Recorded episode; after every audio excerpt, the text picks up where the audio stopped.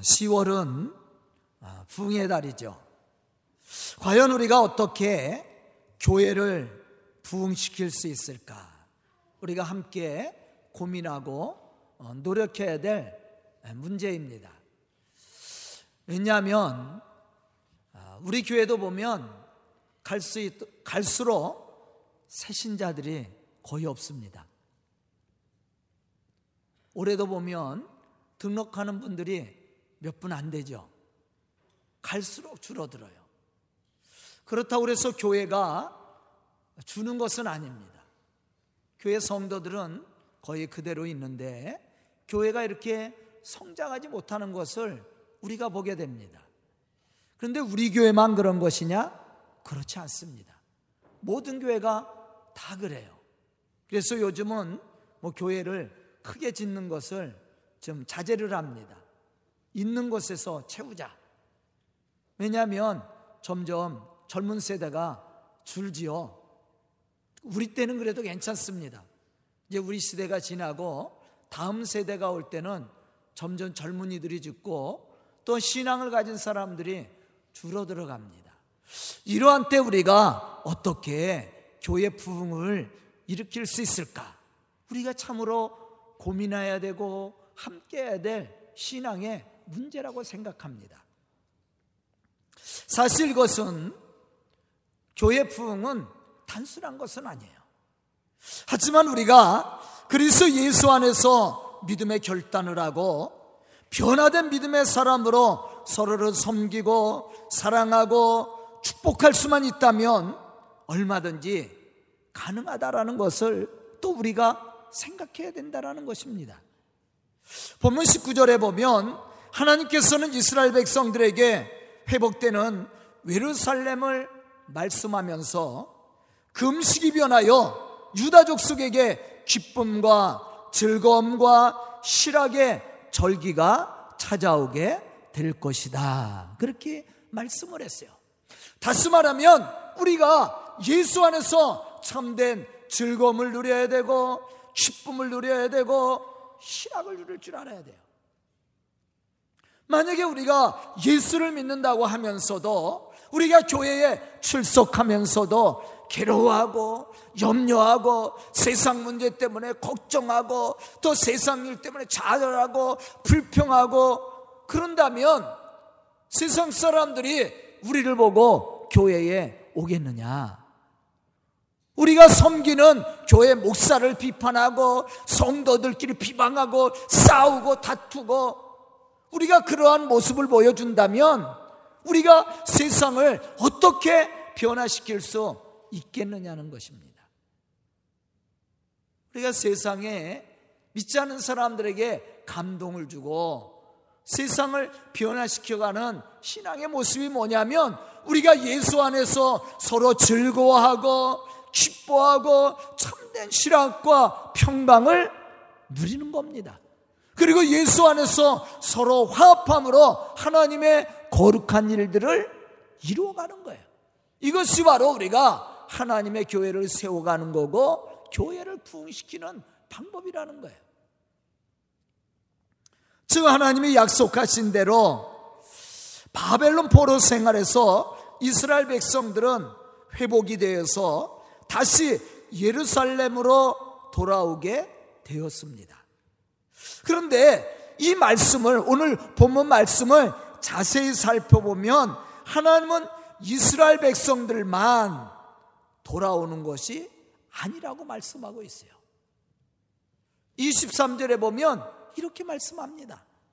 만군의 여호와가 이와 같이 말하노라. 그날에는 말이 다른 이방 백성 10명이 유다 사람 하나의 옷자락을 잡을 것이라. 곧 잡고 말하기를 하나님이 너희와 함께 하심을 들었나니 우리가 너희와 함께 가려 하노라. 아, 저는 이 말씀을 읽으면서 제가 감동을 받았어요.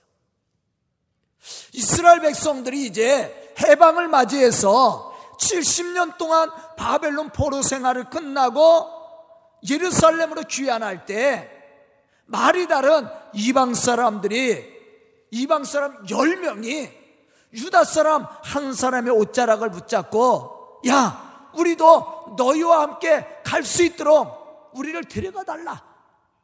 요청했다라는 거예요.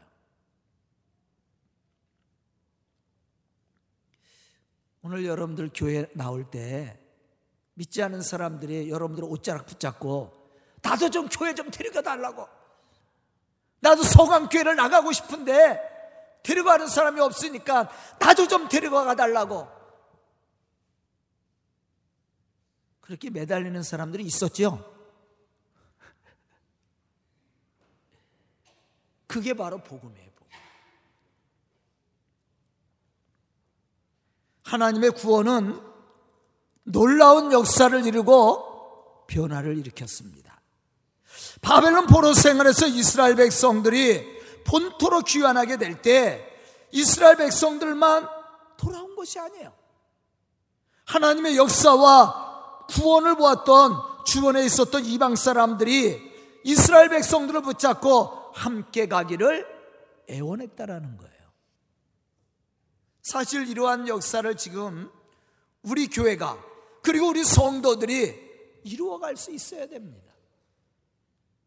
과연 우리가 교회에 올 때 우리 이웃들이 우리 주변에 있었던 사람들이 우리를 붙잡고 교회에 함께 가자고 요청했느냐는 거예요.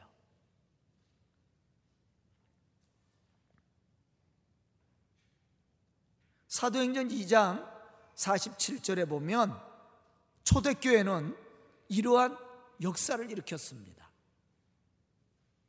47절에 보면 하나님을 찬미하며 또 온 백성에게 친송을 받으니 주께서 날마다 구원받는 사람들을 더해갔다.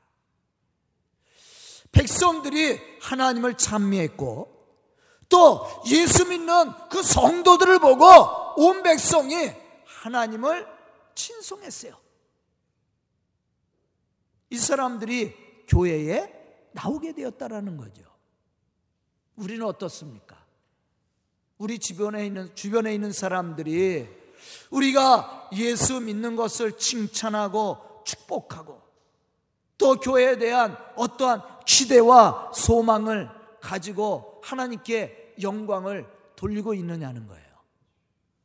만약에 우리가 그러한 삶의 모습을 보여주지 못한다면 교회는 부흥할 수 없습니다. 세상을 변화시킬 수가 없는 거예요.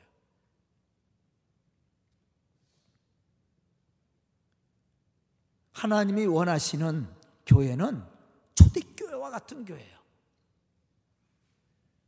믿지 않은 사람들이 하나님을 찬미할 뿐만 아니라 믿는 사람들이 세상 사람들의 칭찬을 받고 또 믿는 사람들을 통해서 세상 사람들이 하나님께 영광을 돌리게 하는 것. 그래서 그 사람들이 교회에 나오고 싶은 이러한 마음을 갖게 하는 것. 이게 이상적인 교회죠. 그러한 교회가 되어야 됩니다. 그럼 우리 교회가 이러한 교회로 세상을 변화시키고 날마다 구원받는 사람들로 넘치는 교회가 되기 위해서는 우리가 어떻게 해야 됩니까? 하나님의 축복하심이 우리의 삶의 현장에서 또 교회 안에 충만해야 된다라는 거예요. 우리가 예수를 믿으면서도 우리가 그 충만한 은혜를 누리지 못한다면 우리가 어떻게 세상 사람들에게 복음을 전하고 세상 사람들에게 은혜를 끼칠 수 있겠느냐는 것입니다. 교회 나오는 것이 짜증나고 신앙생활하는 게 힘들고 신앙생활에도 별로 감동이 없고 오히려 교회에 대한 불신만 가지고 있다면 어떻게 우리가 세상을 변화시킬 수 있겠느냐는 거예요.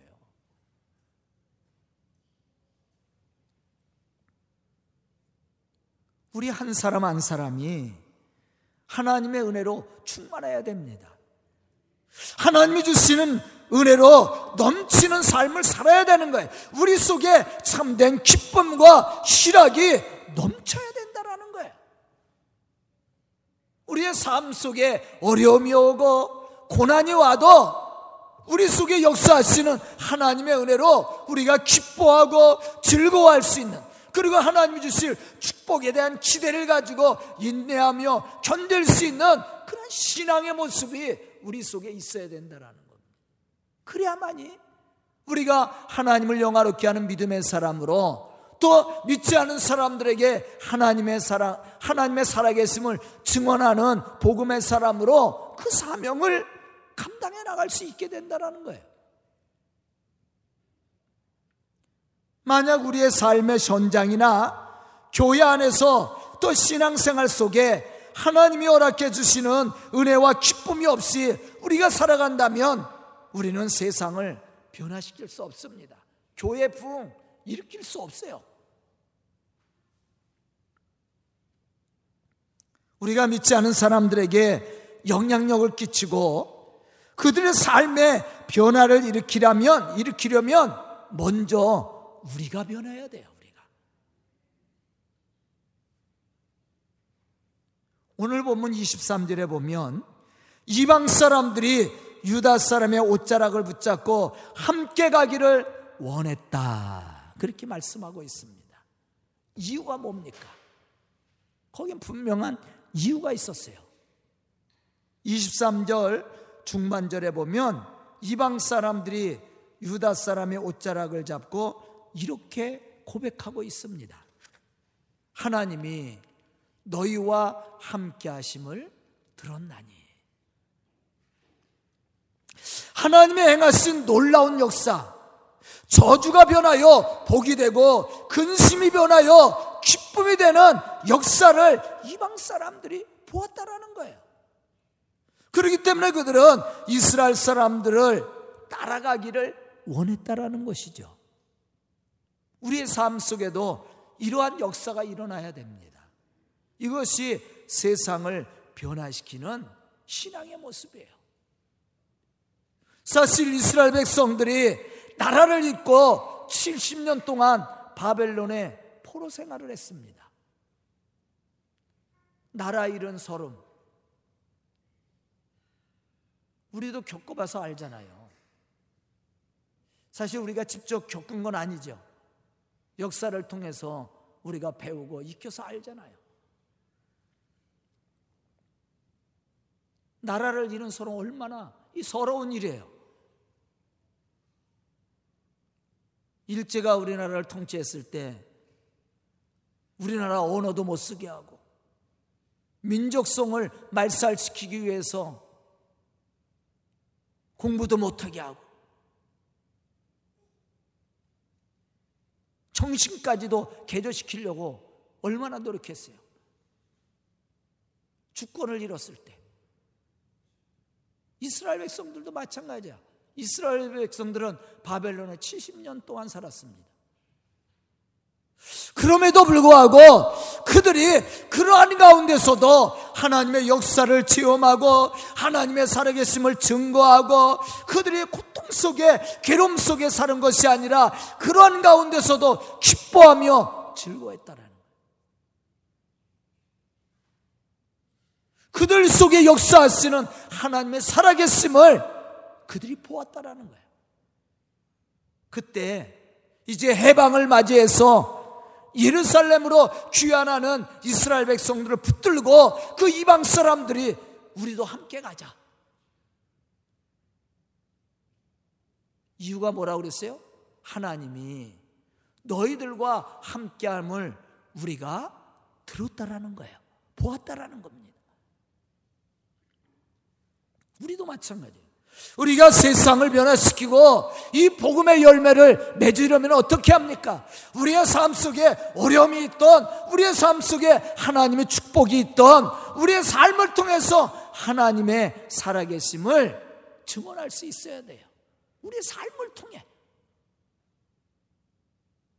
세상 사람들이 우리의 삶을 보고, 야, 저 사람은 진짜 하나님을 믿는 사람이라고, 하나님의 은혜 속에 살아가는 사람이라고, 우리를 칭찬하고 축복할 수 있어야 됩니다.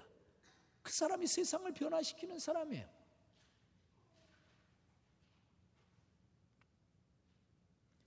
창세기 26장에 보면 이삭이 나옵니다. 우리가 잘 알죠. 아브라함과 이삭과 야곱. 이삭. 이삭은 사실은 블레셋 사람들이 사는 땅에 들어가서 살았습니다. 근데 그 땅에서 살 때 블레셋 사람들이 이삭을 잘 받아주고 같이 협력하며 사는 것이 아니에요. 이삭을 무시하고 업심여겼습니다. 많은 고난을 당했어요. 그래서 이삭이 가는 곳마다 블레셋 사람들이 따라오면서 이삭을 핍박하죠. 이삭은 우물 파는데 명수죠. 사막지대에서 우물은 굉장히 중요한 겁니다. 특히 양떼를 키우는 목동이라면 물이 얼마나 중요해요. 근데 이삭은 사막에서 우물을 잘 파죠. 파는 곳마다 물이 나왔다고 그랬어요. 그런데 그러한 모습을 보고 블레셋 사람들이 좋게 여겼느냐? 아니에요. 시기가 나서 쫓아와서 우물을 빼앗거나 다시 메꿔버렸습니다. 또 옮겨서 또 우물을 파고 거기에 정착을 하면 블레셋 사람들이 또 쫓아와서 우물을 빼앗고 그 우물을 메우거나 그랬단 말이에요. 그런데 이삭이요, 그러한 가운데서도 불평하지 않아요. 또 옮겨서. 이러한 가운데 블레셋 사람들이 이삭의 그러한 모습을 보고 나중에 화친을 요청합니다. 창세기 26장 28절로부터 29절에 보면 블레셋 왕 아비멜렉이 이삭을 찾아와서 화친을 요구합니다. 그 내용이 무엇이냐면 이렇게 말합니다. 그들이 이르되 여호와께서 너희와 함께 계심을 우리가 분명히 보았느니라. 뭘 보았어요? 하나님이 너와 함께 하심을 우리가 분명히 보았다. 오늘 본문 말씀 속에서도 이방 사람들이 유대인들을 따라오면서 뭘 얘기했어요? 너희와 하나님이 함께 하심을 우리가 들었으니 우리도 함께 가자 그랬단 말이에요. 이삭도 마찬가지야.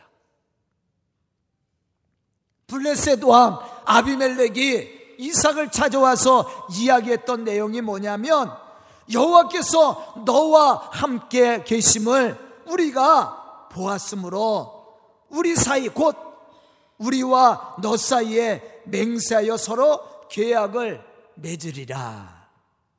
화친을 맺자는 거야.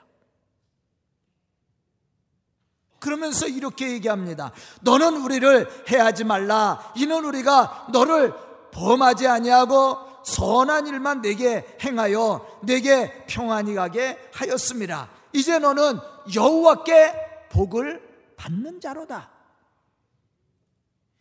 이 블레셋 왕 아비멜렉이 이삭에게 중요한 사실 두 가지를 얘기합니다.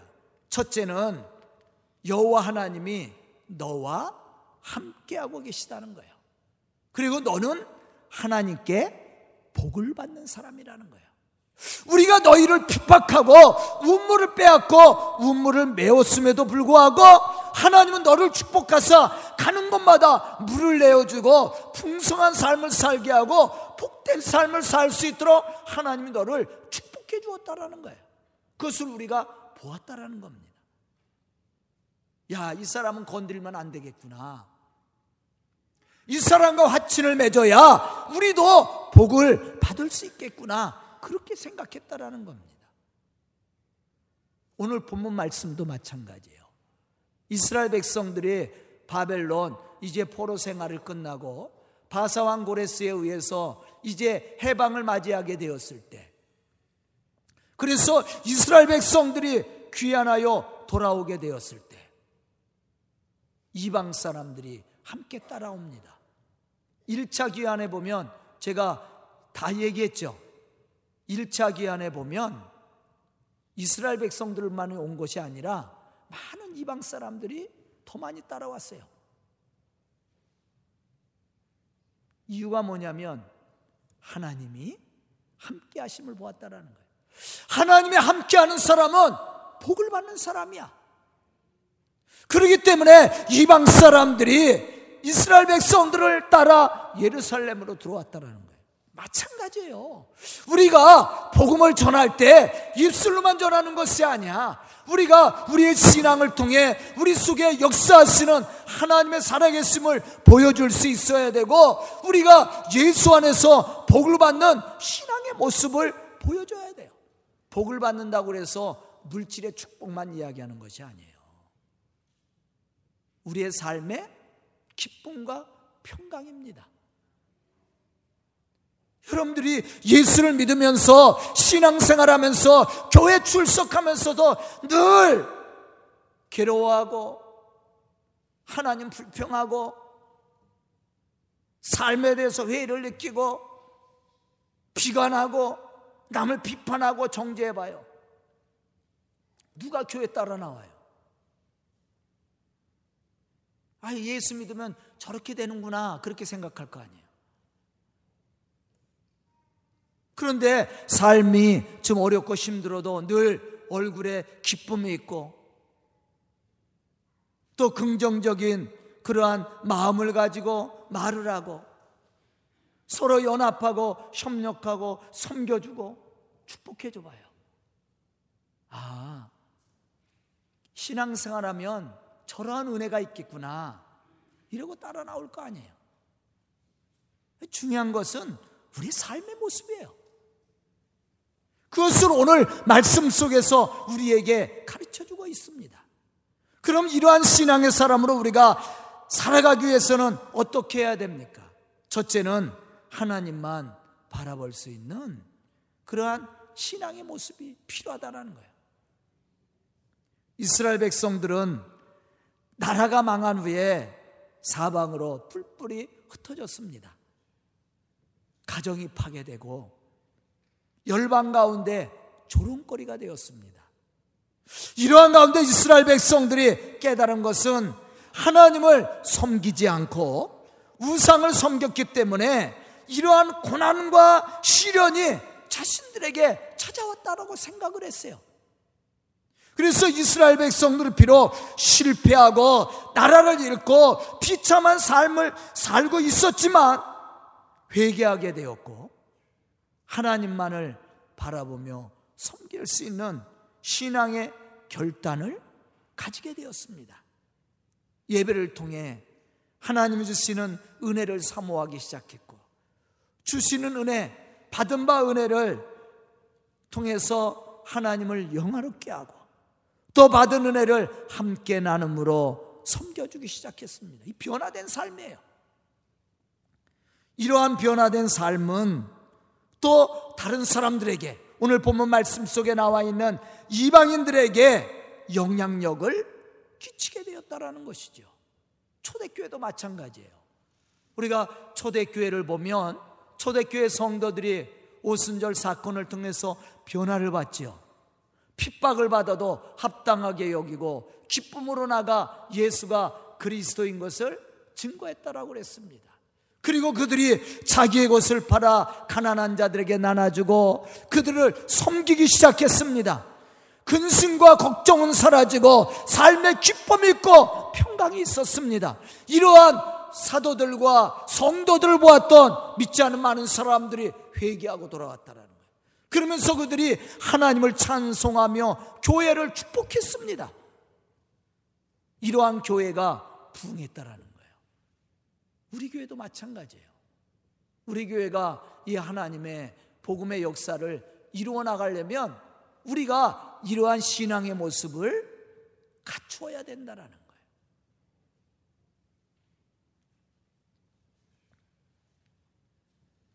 우리가 출애굽 사건을 통해서도 이러한 사실을 우리가 볼 수가 있습니다. 하나님은 애굽에서 40년 동안 살았던 이스라엘 백성들을 430년이죠. 430년 동안 애굽에서 살았던 이스라엘 백성들을 구원하기 위해서 모세를 보냅니다. 모세가 애굽에 가서 열 가지 대항을 내리고 이제 이스라엘 백성들을 이끌고 이제 광야로 나오죠. 가나안 땅으로 들어가기 위해서. 그런데 이스라엘 백성들만 나왔어요? 아닙니다. 많은 이방인들이 따라 나왔어요. 왜 이스라엘 백성들이 나올 때 이방 사람들이 함께 나왔습니까? 그것은 하나님의 살아계심과 하나님의 축복하심과 역사하심을 보았기 때문이었다라는 거예요. 지금 우리가 감당해야 될 신앙의 모습도 여기에 있습니다. 참으로 우리가 변화된 믿음의 사람으로 하나님을 영화롭게 할 뿐만 아니라 하나님의 허락하시는 은혜와 축복을 우리가 받고 우리의 이웃과 함께 나누고 섬기는 삶을 살을 때 우리가 하나님의 이 복음의 역사를 이루어 나갈 수 있게 된다라는 거예요. 저는 오늘 말씀을 듣는 우리 성도들이 이러한 믿음의 사람들로 주님께서 우리에게 맡겨주신 그 복음의 역사를 이루어가는 믿음의 성도들이 다 될 수 있기를 주의 이름으로 축원합니다. 두 번째는 하나님을 기쁘시게 하는 삶을 사는 거예요. 이는 곧 세상을 변화시키는 삶이라고 할 수가 있습니다. 본문 19절에 보면 오직 너희는 진리와 화평을 사랑할지니라 그렇게 말씀을 했어요. 다시 말하면 진실함으로 하나님의 말씀을 따라 행하며 세상을 그리스도 안에서 화목하게 만들어가는 그러한 삶을 살라는 겁니다. 즉 믿는 성도들이 있는 곳에는 어떠한 다툼도 갈등도 마음 상하게 하는 일도 있어서는 안 됩니다. 그저 낮아지고 섬겨주고 양보하고 배려하고 오래 참아주고 이해하고 용서하고 축복하는 삶을 살아야 돼요. 이게 우리가 갖춰야 될 신앙의 모습이에요. 이 사람이 화평의 복음을 전하는 사람입니다. 이 사람이 하나님을 영화롭게 할 수 있는 축복의 사람이 되는 거예요. 마태복음 5장 16절에 보면 예수님은 이렇게 말씀합니다. 이같이 너희 빛이 사람 앞에 비추게 하여 그들로 너희 착한 행실을 보고 하늘에 계신 너희 아버지께 영광을 돌리게 하라. 이 말씀 속에서 예수님은 우리가 갖춰야 될 신앙의 모습 두 가지를 가르쳐 주고 있습니다.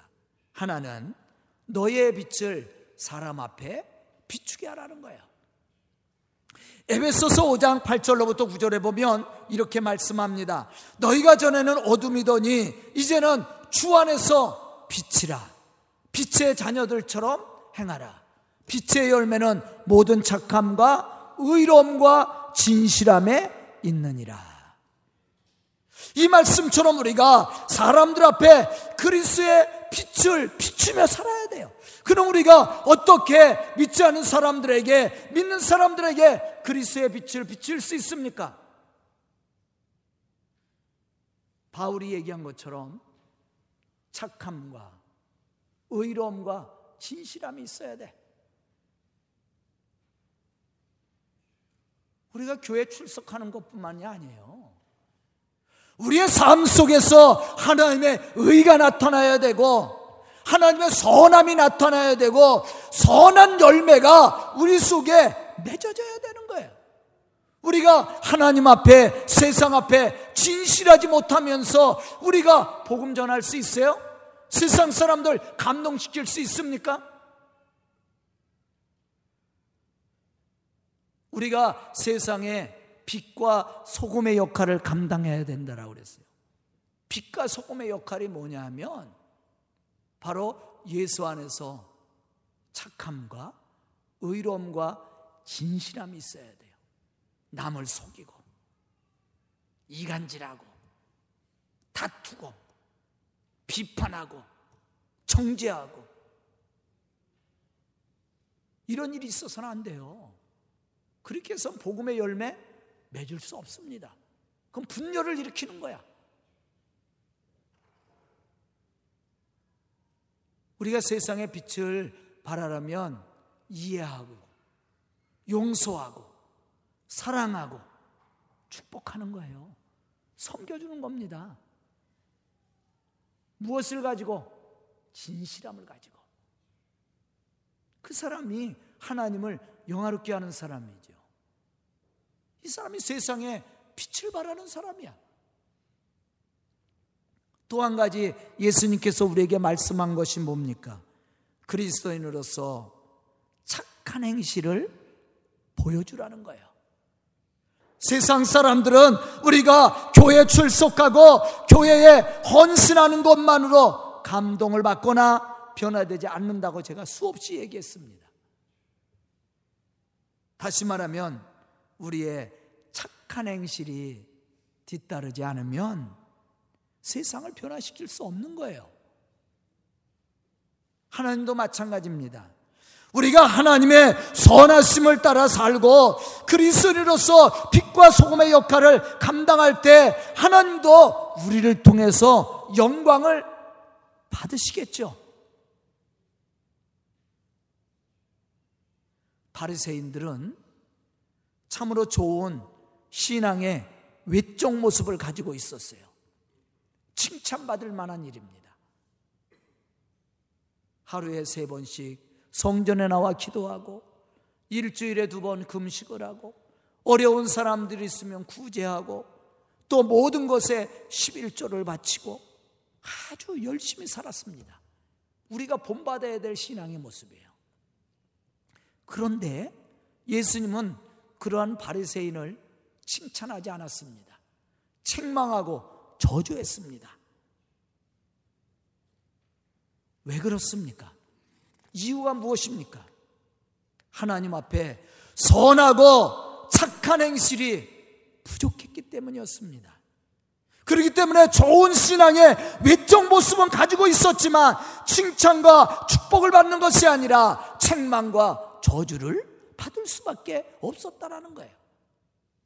이러한 사람이 어떻게 사람을 감동시킬 수 있겠어요? 세상을 감동시키고 변화시키는 믿음의 사람이 누굽니까? 그것은 변화된 믿음의 사람이야. 외적으로만 신앙의 모습을 갖춘 사람이 아니에요. 마음속 깊은 곳서부터 하나님이 주시는 은혜에 대한 감동이 있어서 선한 마음을 가지고 하나님의 선하신 뜻대로 순종함으로 그것을 이루며 헌신하는 사람이에요. 그래서 아름다운 선한 열매를 맺어가는 사람입니다.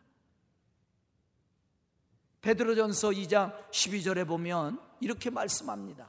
제가 이 말씀을 여러분들에게 많이 얘기했을 거예요. 너희가 이방 중에서 행실을 선하게 가져 너희를 악행한다고 비방하는 자들로 하여금 너희의 선한 일을 보고 오시는 날에 하나님께 영광을 돌리게 하려 함이라. 세상 사람들은 우리를 비방하게 되어 있어요. 칭찬하지 않습니다. 아무리 좋은 일을 해도 삐뚤어진 눈으로 보게 되어 있어요.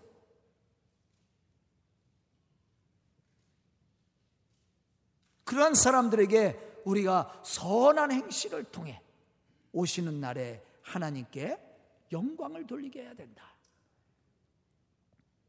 그럼 우리가 이러한 신앙의 열매를 맺으려면 어떻게 해야 돼요? 좋은 열매를 맺어야 돼. 겉모습만 보고 몰라요. 아, 교회에 열심히 출석, 그거 갖고 몰라요. 기도 생활, 그거 갖고 모릅니다. 속마음을 어떻게 해요?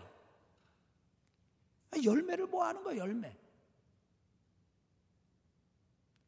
마태복음 7장 16절로부터 20절에 보면 예수님이 이러한 사실에 대해서 말씀합니다.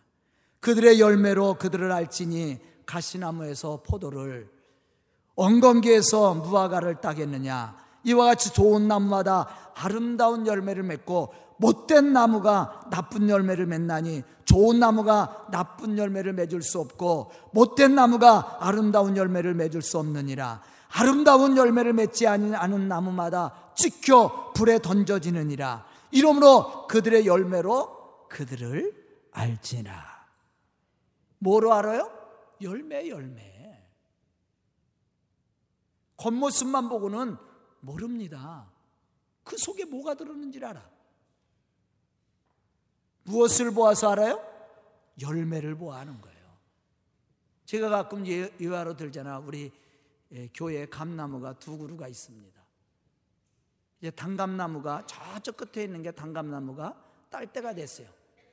다음 주에 다음 주까지 남아 있으면 내가 점심 시간에 우리 점심 시간에 다 따서 우리 성도들 한 조각이라도 좀 먹을 수 있도록 할 거고 누가 다 따가면 없는 거예요.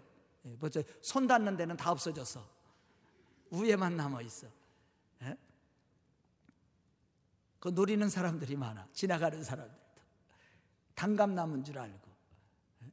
다음 주까지 다음 주까지 있으면 맛있을 거예요. 조금 들리겠어요. 다음 주까지 남으면 함께 우리 성도들과 나눠 먹을 겁니다. 다음 주 감나무면 아 우리 교회 감나무구나 그렇게 알면 돼. 근데 제가 그 단감나무를 심은 게 아니라고 얘기했죠. 원래는 대봉을 갖다 심은 거야. 이 장사가 대봉이라고 내가 대봉을 달라니까 대봉을 준 거예요. 그래서 이 교회 건축하고 이 화단에다가 제가 감나무를 갖다 심었는데 대봉을 갖다 심은 거예요.